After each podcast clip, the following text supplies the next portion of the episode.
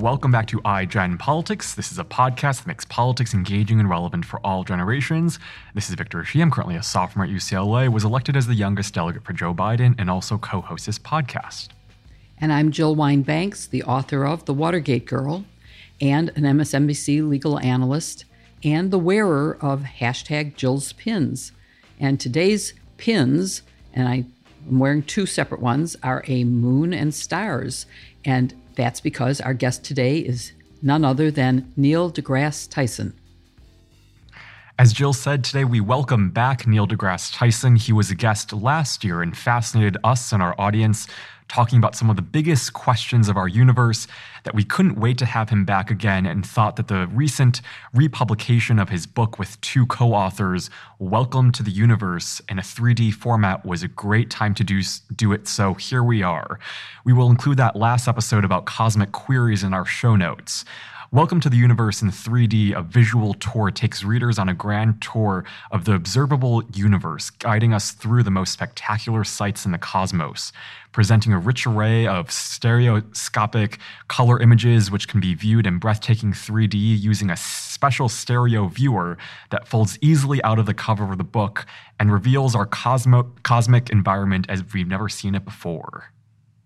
And Victor, why don't you hold it up and show what it looks like to look through the oh, 3D viewers? It's like going to the movies, so except for, in a book. Yeah. So for so this is an episode that you would want to watch on YouTube if you can, but if you can't watch it, um, uh, it's a cover that looks like this. It's it looks like the cosmos, and then you there's a flap at the end at the back of the book, and you peer through it, and it you look like uh, you're a yellow person looking at 3D images. Um, it's, it's a really fun book. So, in the unlikely event that there is anyone listening or watching who doesn't know Neil, let me give you a brief summary. He is one of the most famous and influential astrophysicists to ever live. He is currently the director of the Hayden Planetarium at the New York American Museum of Natural History and a prolific author, having written numerous books that aim to make science more accessible and understandable to everyone. He is also the host of the podcast StarTalk and hosted two seasons of Cosmos, televised by Fox and National Geographic. Neil has received 21 honorary doctorates and NASA's Distinguished Public Service Medal. We are delighted to have Neil with us again today. And thank you, Neil, very much for being with us. So thanks, thanks for having me. Thank you course, we are so excited. And your new book is in such a cool format and reminds me of really every reason why I love science. Reading about the concepts and then interacting with the images made this book a unique experience, and it made me feel like I was traveling through the universe. So I'm Wait, wondering. did the publisher pay you to give that commercial? that was, no, that was like it's a amazing. Scripted I'm, commercial. Neil, like I was reading through this book, and you, you do this uh, like this, and yeah, you do. It's, it's, it's amazing. Got a, it's, it's got a viewer viewers a viewer lens thing. yes, thingy. yeah and yeah, it's it's pairs of photos, and it feels kind of retro, right? Because we all have such high profile, very expensive, you know, Oculus, Google glasses, goggles, uh, high res. You have all of this, and okay, I get that. But when you have carefully chosen pairs of cosmic imagery, carefully chosen to be able to be seen through these the I'm gonna call them binoculars through these through these the, the viewer, the object transforms in that moment from a picture of the thing to the thing itself. The moon, the moon goes from a picture of the moon to an orb, a place that you might visit.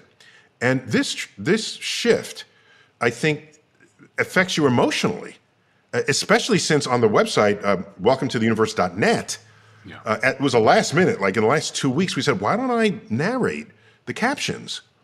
And so if you have the book, you click on my narration of them, because that way you don't have to read them and then look through it. You can hear. And I put on my best planetarium voice of, of course.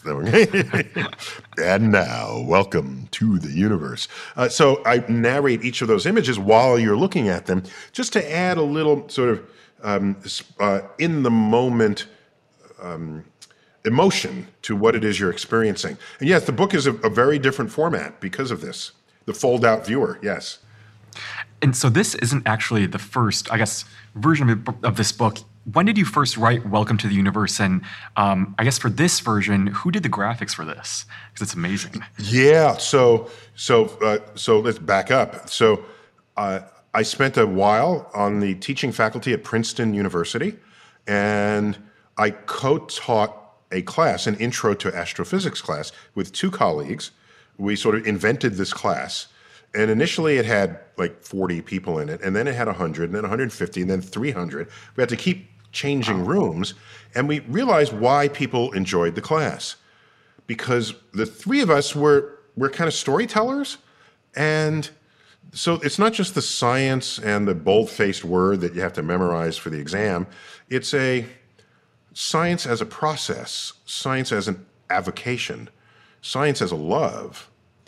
And so after a while, after we did the course and it was transcribed, they said, why don't we turn this into a textbook?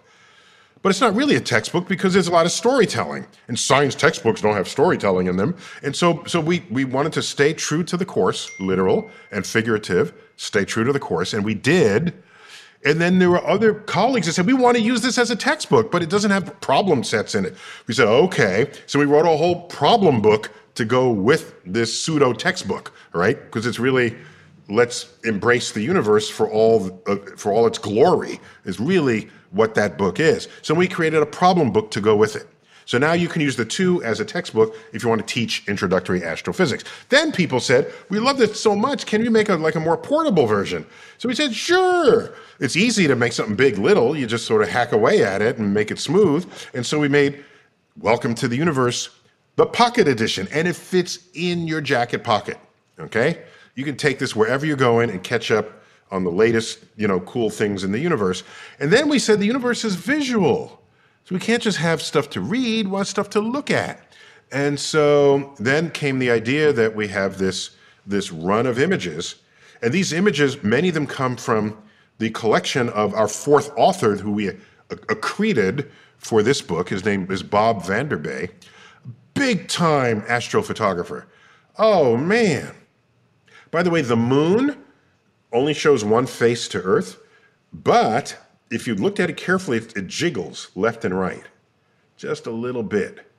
And so what he did was he took a photo of it jiggling one side towards us, waited until it jiggled the other side towards us, and used those two as the stereo image. And it was brilliant because now you're like looking around the sides that you want to like hug the moon as it shows up, as it pops in these in the in these visuals. And it's true for all the objects in there, especially the constellations, which spread out in space. Because so many people think the constellations are real things in the night sky. No, they're stars scattered across the galaxy. And they sort of, you stay on Earth, and you say, oh, this is what they look like from Earth. But what do they look like a little bit to the left and a little bit to the right? They don't look like what they look like from Earth because they're not anything at all.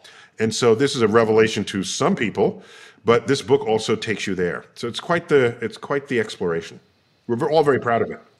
Well, we we certainly want to get into the content of the book, but let's stay with photographs for a while because one of our producers has come up with some photographs of you in college as a dancer. What? Are those, those are in, in black and white. I answer. you want to talk about your think from that? Yeah, I don't, I don't, You know, it's just something I did. I don't. But, you know, um, I'm, I'm I, I, was a performing member of three different dance companies in, in college and in graduate school.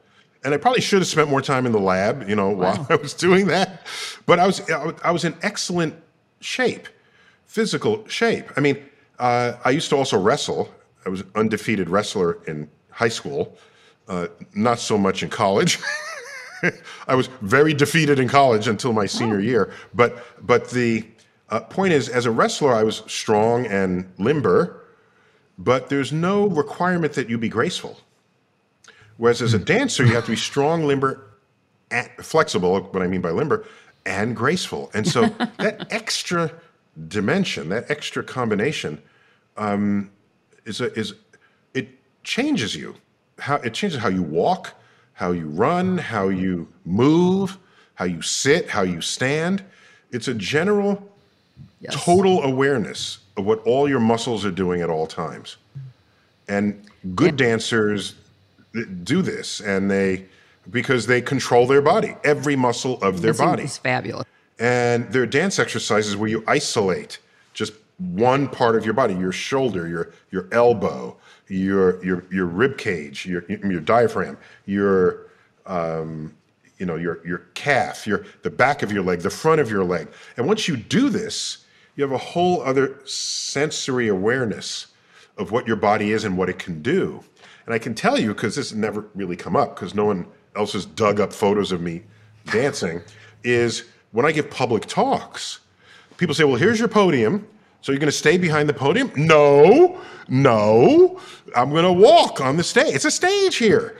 All right? And I find myself gesturing with my body when I'm talking about how bulbous the sun will be, you know, when it becomes a red giant or when there's an explosion. I find myself imitating an explosion uh, almost unthinkingly because I'm communicating not only with words, but with every tool I have available to me.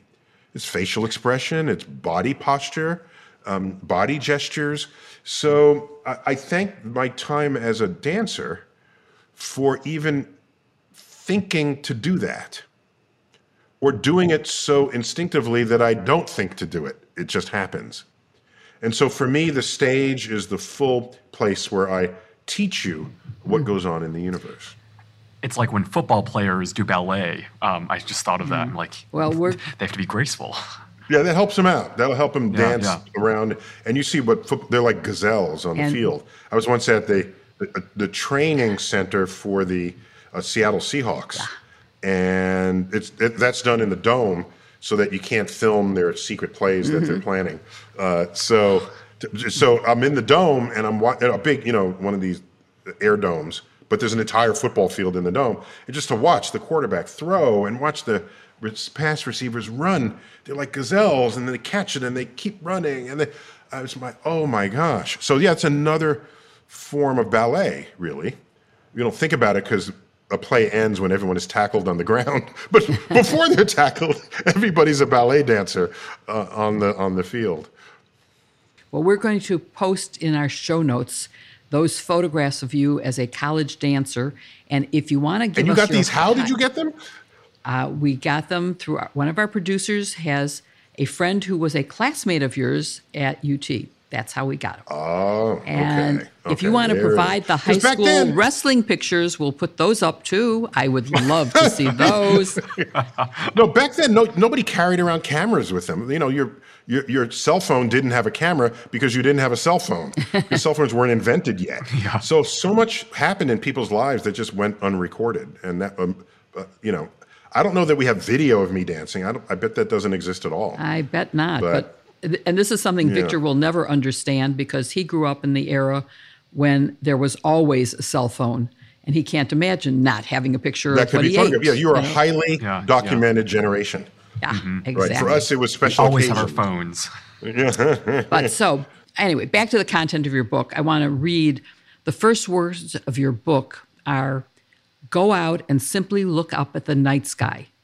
Everything from the moon to the planets and stars to the band of the Milky Way appears to be pasted on a two dimensional surface, the dome of the sky. Yet over time, humans looking up at the sky, just like you, discovered something fundamental. And so, first, I want to ask you what is that fundamental thing that humans discovered looking up?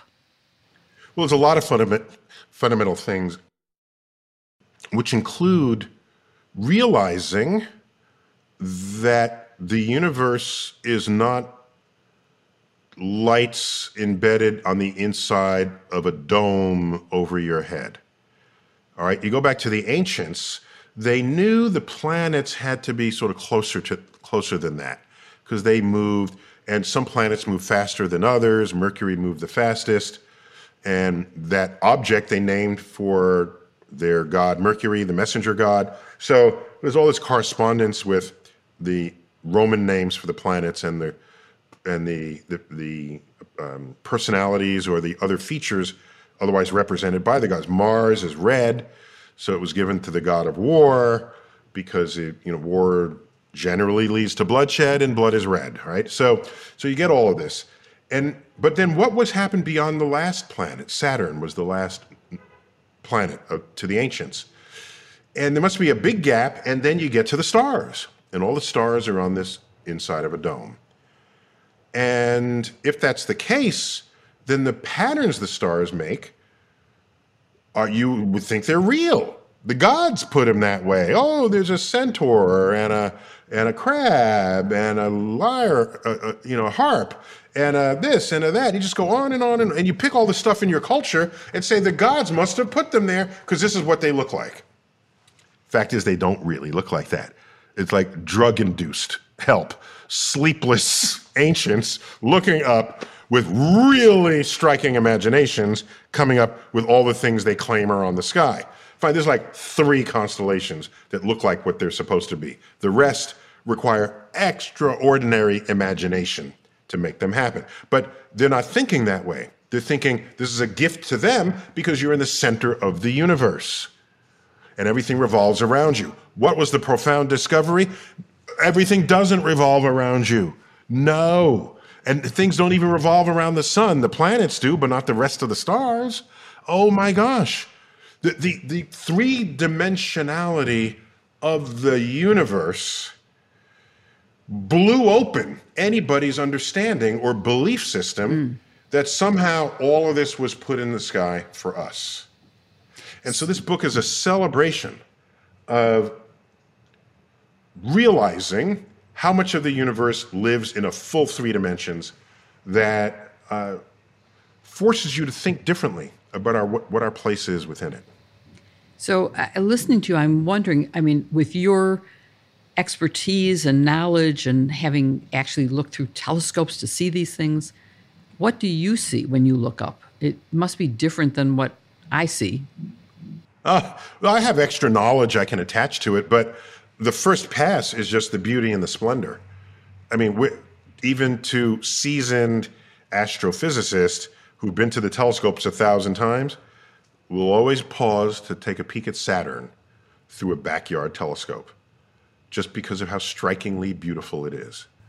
Wow. And from there, you say, oh, it's got a ring system and moons and Titan and this sort of thing. We can go there. Yeah, I can take you there. And that adds to the appreciation of it. But that first level encounter, there's never, one never grows tired of that.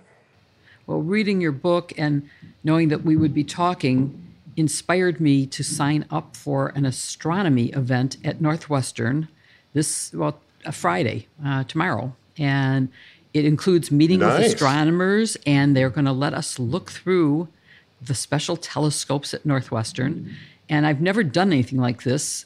I, have been to the. All planet- you got to do is ask an astronomer about their telescope. Then the next three hours of your life are occupied by that conversation. Okay. okay, that that was one of my questions. Was what should I ask? No, th- th- you, what should I expect? You don't have to. It is so rich in curiosity and fulfillment of curiosity when you are at. By the way, you have to make sure it's not cloudy that night Okay, so check your check well, your weather forecast. But and they surely have a backup date for it. By the way, it's not a rain date; it's a cloud date. All right, wherever there's rain, there's clouds. But even if there's no rain, you can still have clouds, and that'll knock out the star party. But the questions will will descend yeah. upon you like manna from heaven. You'll say, "Oh my gosh, look at that! Tell me about this. Tell me about that." You don't have to preload your questions they will they they will fall from the sky. So I went to. So I'm in Los Angeles right now, and um, a few minutes away from camp, or not a few minutes, 30 minutes away from campus is the Griffith Observatory, and we went there on a cloudy day. My only regret is that we went 10 minutes before the observatory actually closed, but you know, you look through the telescope and it was. You went there on a cloudy day, 10 minutes before they closed? it was what? not a not a great idea. We're, we we went back and we went on a clearer day, and it was so striking just seeing the night sky. I mean, it, I, I'm totally with you. You just are amazed and fascinated. It's not just the night sky itself. You know, the objects on the sky that are worthy mm-hmm. of pointing a telescope at. There are a lot of stars that are just slightly brighter dots of light when you look at them with a telescope. But you, you need to, with a good experienced observer with you, you'll be able to see all the uh, other objects that lend themselves to beautiful telescopic views. It was amazing. And, and we're, while we're talking about looking up, of course, there is the movie Don't Look Up, and I'm I, I'm assuming you saw that. And does it in any way resemble what is possible or real, and you know the danger of mean, this society or the universe? Both, I guess, but but particularly of our being destroyed Yes. by a collision. Yes, there are comet collisions. They have they're in the fossil record. We have the cratering record on Earth. Just take a look at the moon if you want to get a sense of how often Earth is hit.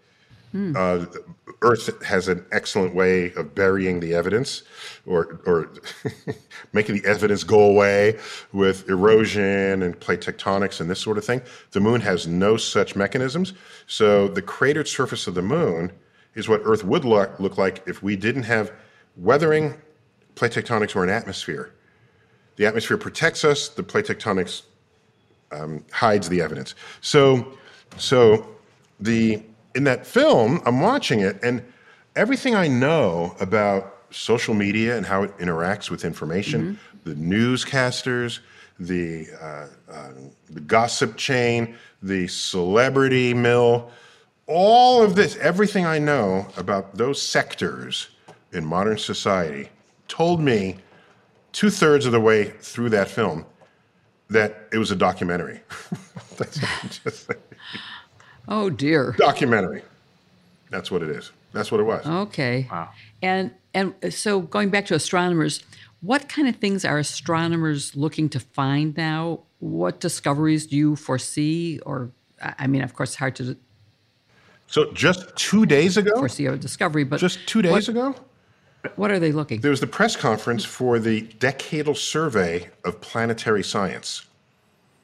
Decadal Survey. So my people, my whole community, so uh, the astrophysics community, every decade, we send our most trusted representatives to usually to Washington because it's run by the National Academy of Sciences, and they lock themselves in a room and prioritize the next decade of spending of money in science projects.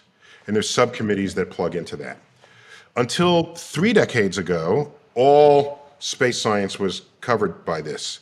But then, when we learned we could send probes to planetary surfaces, the planet people were no longer astronomers, really. They were like laboratory scientists because they could send a probe. I can't do that with a black hole or a galaxy or the edge of the universe. If you could send probes and bring back samples, that's a whole other kind of way of doing science. So the planetary scientists um, speciated off, and now they have their own decadal survey. So two days ago was the press conference for the decadal survey, and their mission plans in there to go land on Enceladus, one of the moons of Saturn. And Enceladus has geysers, ice geysers, from a liquid ocean beneath a layer of ice. So you don't even have to melt through the ice. Just wait for the water to come to you as it geysers up in the crevasses of the frozen surface. So there's there are plans to go to visit Saturn for that purpose, to land on Enceladus, uh, to see if there's any microbial signatures of life in what geysered up and and I was going to say rained back down, um, snowflaked back down to the surface. Uh, there are plans to go to Uranus and study Uranus the way Cassini studied Saturn. Uranus has a ring. It's a perfectly normal looking system, except its axis is tipped 98 degrees from the vertical. Like, who ordered that? When did that happen? Who, how, what? How did it survive that? Was that in the early solar system? Is that common? We don't know.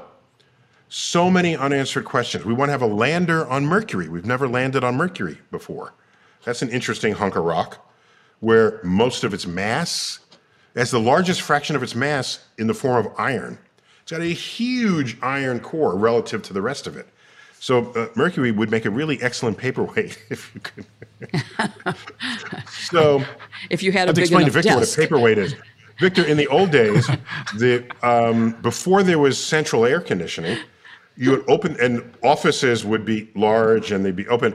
You would open a window and then you have a fan blowing, but all your paper would blow off your desk, and so you'd have a whole series of paperweights to hold Oh down gosh. everything Yeah, yeah. so that it wouldn't blow away from the fan. Exactly. Uh, oh my gosh. I know you were dying to So- know that. Yes. I, I, I saw you on Colbert recently, and aside from your great vest, um, you were adamant that Pluto is not a planet. And I, I don't have enough knowledge to know why it isn't a planet, or in fact, what the definition of a planet is. So, could you tell all of our audience who probably are like me and don't know what a planet is and why Pluto isn't one? Yeah, yeah. Pluto had it coming. First of all, let's just let's get that straight. And Pluto uh, is all right. So there are three criteria that you have to satisfy to be a full red-blooded planet. One of them is the location where you orbit. Do you dominate that space, or are there other objects approximately your size? Because if there are, then you're something else. You're just you're just a member of this family of objects. You're not you don't have the singularity that a planet ought to have given our native sense of what a planet should be. That's the mm-hmm. first criterion. Pluto loses that criterion because we discovered beginning in the 1990s that there's no end of other dirty ice balls in the outer solar system orbiting where you find Pluto. At least one of which is bigger than Pluto. So that forced the vote. Either we make them all planets or figure out another way to think about what planets are. And so that's what we did. So that's the first criterion. Second criterion is uh, does are you large enough for your own gravity to have shaped you into a sphere? That is true for Pluto. Pluto is a sphere. So Pluto is okay. It, it lost on the on the how crowded are you, but if it wasn't so crowded, it might be considered a planet for that reason. Okay, because it's a sphere. Mm-hmm. In the asteroid belt, all but one of those objects are craggy, chunky rocks. They look like Idaho potatoes. None of them are spheres except for one object. It's the asteroid Ceres, C E R E S. Well, wait a minute. That's big enough to be a sphere, though it doesn't dominate its band. So that one doesn't dominate a sphere.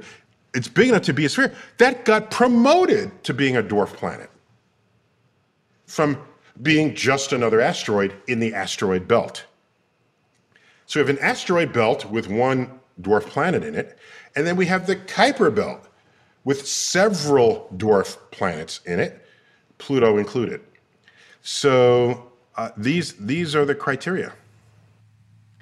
Very interesting. So let's get into some of the images in your book. Um, one, th- so the first one is a view from uh, a Starman mannequin in Elon Musk's uh, Falcon Heavy rocket launch. I don't know if you remember when that 20 got launched. Yeah, yeah. In, In in- in his 2018, Tesla yeah. Roadster, there's a mannequin Right. in his Roadster. Yeah. Oh my gosh, it, it's such an amazing view. But I'm wondering why that first image um, to start off your book. Oh, because we're starting at Earth, and this is a it's a human-made object near Earth, and so we're on our way out, and so it's a reminder that we still we will have a long way to go, but maybe we should still pause and celebrate how far we've come. And the 3D-ness of that is there were two separate frames as the spaceship with the mannequin, it- as the electric automobile with the mannequin in it moved, and Earth rotated, we had different views of Earth from those two facts. So you put them together, and Earth pops along with the uh, the mannequin. So we let off So- with that, Yeah, just yeah. to So anchor next- to anchor the the journey. And so the next object is the moon, which is 1.3 light seconds away. And we see the moon simply as a flat, stable disk out in the night sky. But your book gives us another perspective, and you explain what happens when the moon orbits. Um, can you tell us more about that and what your 3D images show us? Uh, Yeah. terms of the So moon? just to remind people how you get 3D, uh, anything is in three dimensions if you see the object from two separated vantage points. So each one has an angle of view on the object. One eye sees it and it's in front of different objects over here, and the other eye sees it and it's in front of different objects over there.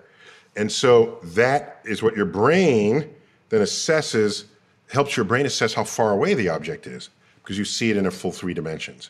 The farther away it is relative to your eye separation, the less 3D it feels. And if it's really far away, your separation of your eyes is insignificant compared with the distance, so you don't see a 3D.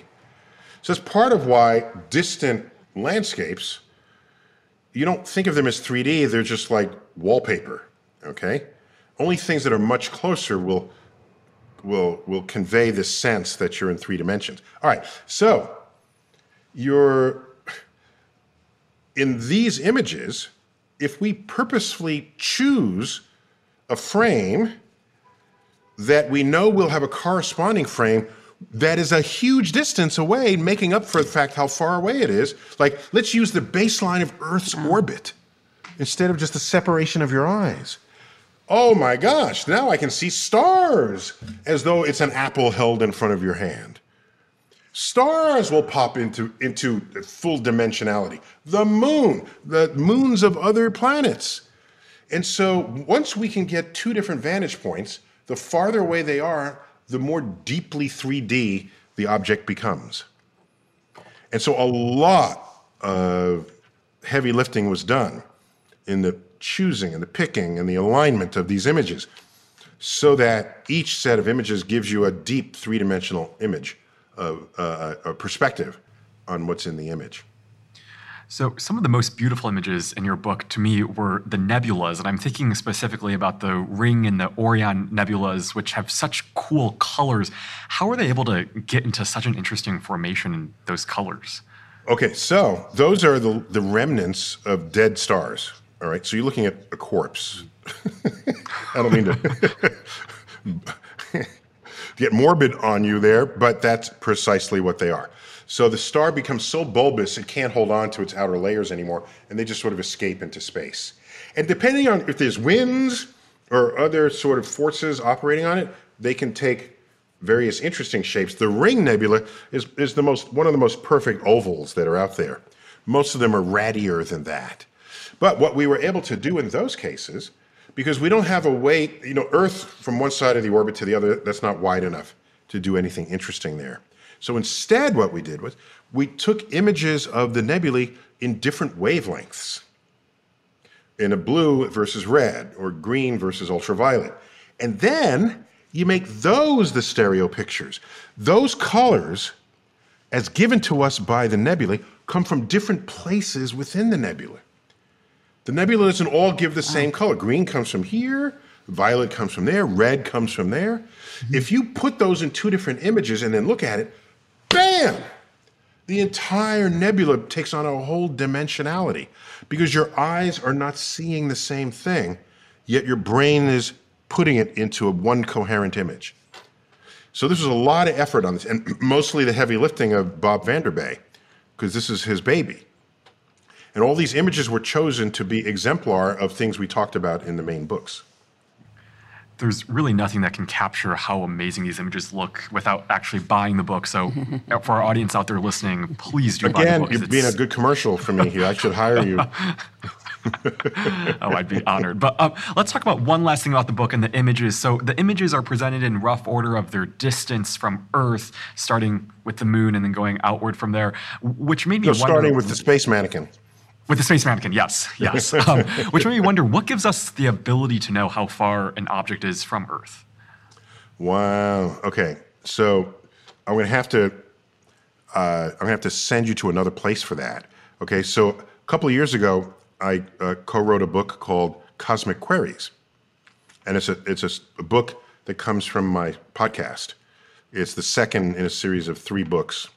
Actually, we're up to two now, but the third one is going into press very soon um, for, and so Cosmic Queries, it emanates from the podcast has a very uh, um, widely listened to variant called Cosmic Queries, where people ask in and they ask questions and we have fun with them. One of the questions asked and answered in that book is, how the hell do we know how far away objects are?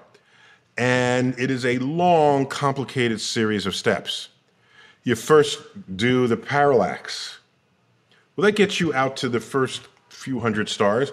Well, maybe get a better telescope to measure the parallax. It gets you a few thousand stars. But now what? The stars are too far away for the Earth baseline to work as a parallax. So you have to infer other ways. So you get here's an object. We know how bright it is, and we think we see that object farther away, even though we can't get a parallax for it. Let's assume it's the same object and say what distance would it have to be to look like that? And we do this with every object. And then that's a second tier in the ladder. Then how about farther out and farther out? So each tier depends on the previous tier's mm. accuracy. If you find an error deep down, it propagates, percolates, and propagates all the way up through that chain. And it's called the distance ladder. And it's described at length in the Cosmic Queries book. But now you got to buy another book. So that's the problem. There. Well, that was our first episode with you was Cosmic Queries. So hopefully everybody who listened to that episode bought that book then. Oh, good. Okay. so, mm-hmm. um, but sticking with the moon, which is, uh, according to you, 1.3 light seconds from Earth, and is the farthest. Well, according to physics. I mean, it's not. It's not that because I decree it. Well, to be right. So. Yes. According, it's because that's according actually how long it takes. Right. According to science. Yes, thank you. And so, the question is, though, that's the, as far as any human has gone so far. The question is, uh, think- technically, I mean, if you want to be if you want to be technically accurate, the farthest anyone has gone has been an orbital distance above the moon's surface on the far side of the moon. Well, man walked on the moon, so isn't that closer than an orbit? Well, they walked on the near side of the moon. We're talking about how far oh. away you are from oh, Earth. Oh, oh okay. See? Okay. All right. That's yeah. okay. So there's a near a near side of the moon, right. but the um, the command module pilot orbits the moon. Okay. So they go around the other side, so they have the full moon diameter plus their own orbital altitude. Okay. So they would have been the farthest, technically loneliest person there ever was. Wow. The person was farthest from any other person for the longest amount of time. So, do you foresee a time when man could go a greater distance than that? I don't see why not. Moon, Mars, and beyond. rocket, okay, baby. so let's talk about Mars because I think Mars is one of those places that may be of great interest to a lot of people. I know Victor wants to talk about Mars, but do you think Mars could be next? I don't think of next. I think of capabilities. Mm-hmm. So I think let's just turn the whole solar system in our backyard into our backyard, and uh, if you do that, then whatever was your ambition, then you can realize it. You go into the rocket warehouse and say, I want to start a restaurant on the moon. So then you say, well, you need this rocket and this supply chain and this booster and this, and you set it together, and then you go to the moon and set up your restaurant. That's, or you go to Mars and look for life, or you go to a comet and extract water, or you go to an asteroid and mine the, the, the rare earth metals you want to do all of this. I mean, why not? Rather than say, do this now and then do that next. That's very constricting of the creativity of all those who could think about the idea and come up with something innovative. Yeah, yeah. Um, so I took a class at UCLA called Exploring Mars last quarter and was so fascinated by it. I And it's a planet that animates so many aspects of pop culture. We watched The Martian as our final exam. We had to spot all the falsehoods in The Martian, which was really fun. But tell us about maybe some of the similarities between Mars and Earth so far that we know of. Well, Earth and Mars each had running liquid water in their past, and Earth has it in its present. So that's a good one. Mars rotates about once in 24 hours. That's a good one. Mars has a polar ice cap. Ice caps in general, that's that's a good one. Um, like Earth.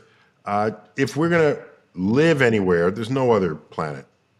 Venus is not Venus is 900 degrees Fahrenheit. Nobody's living there.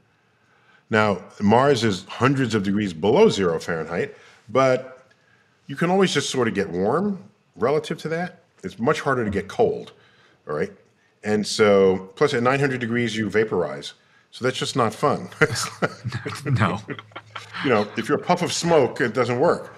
So, uh, so, so those are interesting similarities, and it had, like I said, as ice caps, polar ice caps, as Earth currently does for now, and uh, so I, that's why we're all a big fan of Mars. Yeah, it's yeah. Ever a place we were going to pick next, it's Mars. Hmm. Very interesting.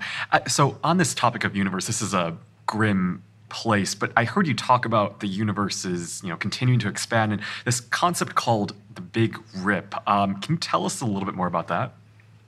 That's scary. Bigger. I don't even want to talk about it. I might have nightmares. so, so, uh, the, the fabric of space and time is currently stretching according to measurements, but that stretching, operating opposite that of gravity, is accelerating. So the rate at which the universe is getting bigger is getting bigger. And as a result, it's like, oh my gosh, what's happening to everything? What's going to go on? And it turns out there's a point where it is stretching so fast, the very threads that comprise the space time continuum would rip because they cannot stretch anymore. And who knows what that will look like because that'll rip everywhere, not just in one seam. Every place where you have this space time continuum, it will rip apart. And I lose sleep over that. I don't know what that's like. And I hope it doesn't happen sooner. I hope we're getting our calculations right. And that's. Let's all appreciate the universe while we have it. that's, uh, that's a good line. Scary. That's right. Is that the only thing that keeps you awake at night now? No, I also wonder whether we are smart enough to solve our own problems. Hmm. Or we just, just, is it just, uh, you know, it, are we doomed to be terrible shepherds of our own fate? That's what I want to know. Mm. And I, I, have to. I hope the answer is yes. Wait until I. Yeah, I know. That's right. exactly. So, Neil, I'd love to have you read in your planetarium director voice one of the final paragraphs of your book. Uh, I don't have any questions about it, but I just want our audience to hear what I think is very compelling and thought provoking words. So if you would not mind, please go ahead and read the last part of that. Many of these wonders have been discovered within one human lifetime. 70 years ago, we had not yet discovered quasars, pulsars, black holes, exoplanets, the cosmic microwave background, or dark energy which fills intergalactic space and constitutes 70% of the mass energy of the universe. The next 70 years promise to be equally interesting. We hope that in addition to giving you an in depth view of the universe, we have imparted to you a more in depth understanding of the exciting things still being discovered in our amazing universe.